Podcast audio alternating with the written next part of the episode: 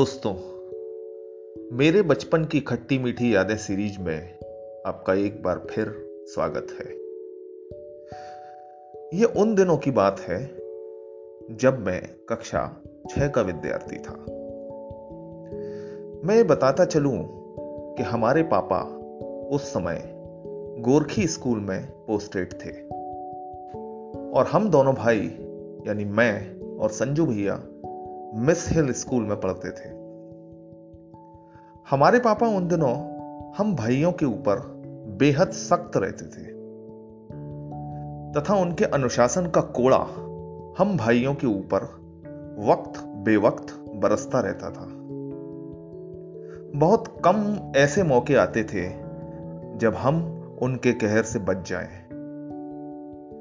तो हुआ यूँ कि एक दिन स्कूल से घर आकर पापा ने यह घोषणा की कि अगले मंगलवार सुबह वे स्कूल के काम से भांडेर जाएँगे तथा एक दिन भांडेर में रुककर अगले दिन शाम तक वापस ग्वालियर आएँगे। भांडेर हमारे शहर ग्वालियर से करीब 100 किलोमीटर दूर था। पापा बता तो ये बात माँ को रहे थे किंतु कानों में मिश्री हम भाइयों के घुल रही थी। हम दोनों उस समय डाइनिंग टेबल पर बैठे, पढ़ रहे थे, तथा पापा की यह बात सुनकर भी हमारे चेहरे भावहीन थे। मानो इस बात से हमारे पर कोई असर नहीं हुआ है। लेकिन वास्तव में हमारा दिल अंदर से गार्डन गार्डन हो रहा था। अभी मंगलवार आने में तीन दिन बाकी थे तथा हम भाइयों ने पहले से ही प्लान कर लिया था कि उन दो दिन, यानी मंगलवार सुबह से बुधवार शाम तक हमें क्या क्या करना है। खैर, किसी तरह वे तीन दिन निकले और मंगलवार की सुबह छह बजे का वक्त भी आ गया। अब पापा को रोडवेज़ की बस से भांडेर रवाना होना था। उस समय हमारे घर में टू व्हीलर के नाम पर लूना, यानी चल मेरी लूना थी, जो काले रंग की एक शानदार सवारी थी। जो मोपेट तो थी ही, किंतु पेट्रोल खत्म हो जाने पर साइकिल की तरह भी चलाई जा सकती थी। पापा ने वो लूना शायद दो हज़ार रुपए में खरीदी थी। तो संजू भैया पापा को लूना से बस स्टैंड छोड़ने गए। पापा को छोड़कर संजू भैया जब घर वापस आए तो हम दोनों ने दौड़कर एक दूसरे को गले लगाया तथा साथ ही साथ ज़ोर से नारा लगाया। अब हम आज़ाद हैं। माँ भी हमारी इस हरकत को देखकर मुस्कुरा उठी। उस समय सुबह का सात बज रहा था। सबसे पहले हमने अपनी अपनी किताबों का बस्ता।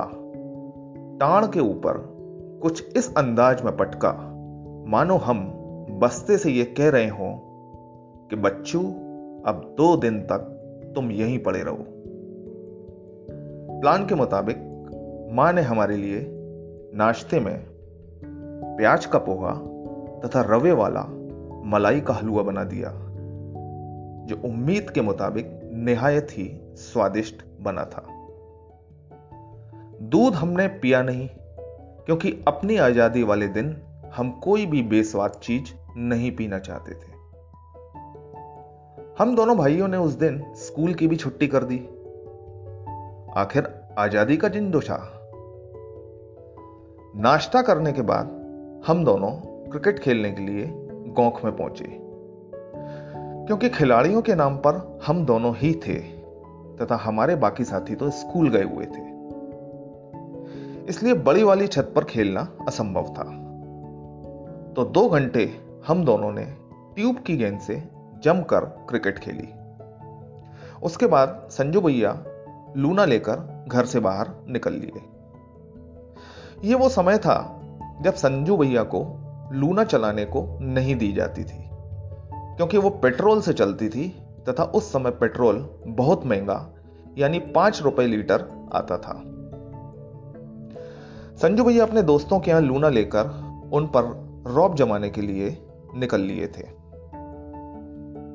दोपहर करीबन एक बजे वे लौट कर आए और नहाने धोने के बाद हम लोग चौके में ही खाना खाने बैठ गए।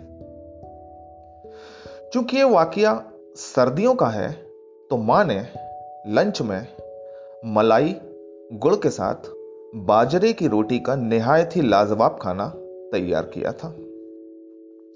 हमने उंगलियाँ चाट चाट कर भोजन किया।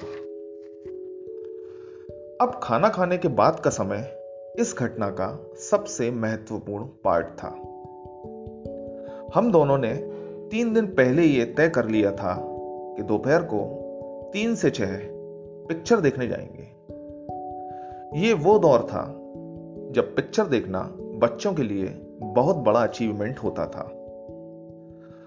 उस समय हरी निर्मल टॉकीज में हमारे फेवरेट हीरो अमिताभ बच्चन की फ़िल्म हेरा फेरी लगी हुई थी। अमिताभ के साथ विनोद खन्ना उसका को स्टार था। हेरा फेरी उस दौर की बहुत बड़ी हिट फ़िल्म थी।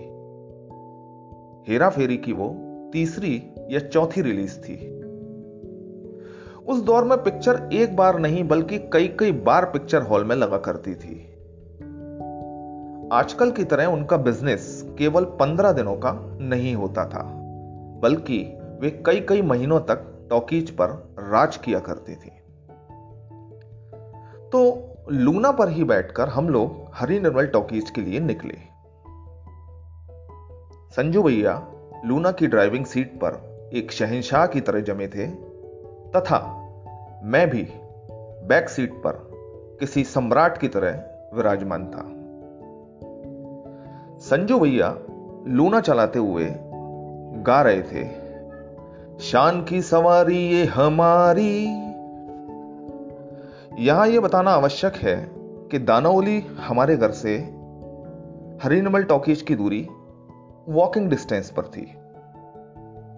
हम पापा के साथ पैदल ही हरी निर्मल टॉकीज जाते थे।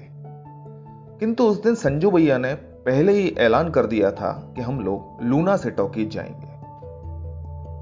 खैर, हम लोग हवा से बातें करते हुए टॉकीज पहुँचे, तथा लूना को स्टैंड पर रखकर संजू भैया ने बालकनी के दो टिकट खरीदे, जो शायद उस समय दो रुपए का था। तय समय पर पिक्चर शुरू हुई। पिक्चर बहुत मज़ेदार थी। इंटरवल में हम लोग बाहर आए, तथा संजू भैया ने जब हम दोनों के लिए एक एक थम्सअप की बोतल खरीदी तो मैं खुशी से झूम उठा। क्योंकि उस दौर में हम लोगों को पापा की तरफ़ से कोल्ड ड्रिंक पीना अलाउ नहीं था। क्योंकि उससे गला खराब हो सकता था। हमें केवल रू अफजा का शरबत या रसना पीने को मिलता था। बहुत रेयर कंडीशन में कोल्ड ड्रिंक में गोल्ड स्पॉट पीने की इजाज़त दी जाती थी। वो भी नॉर्मल टेम्परेचर की। चिल्ड तो कतई नहीं।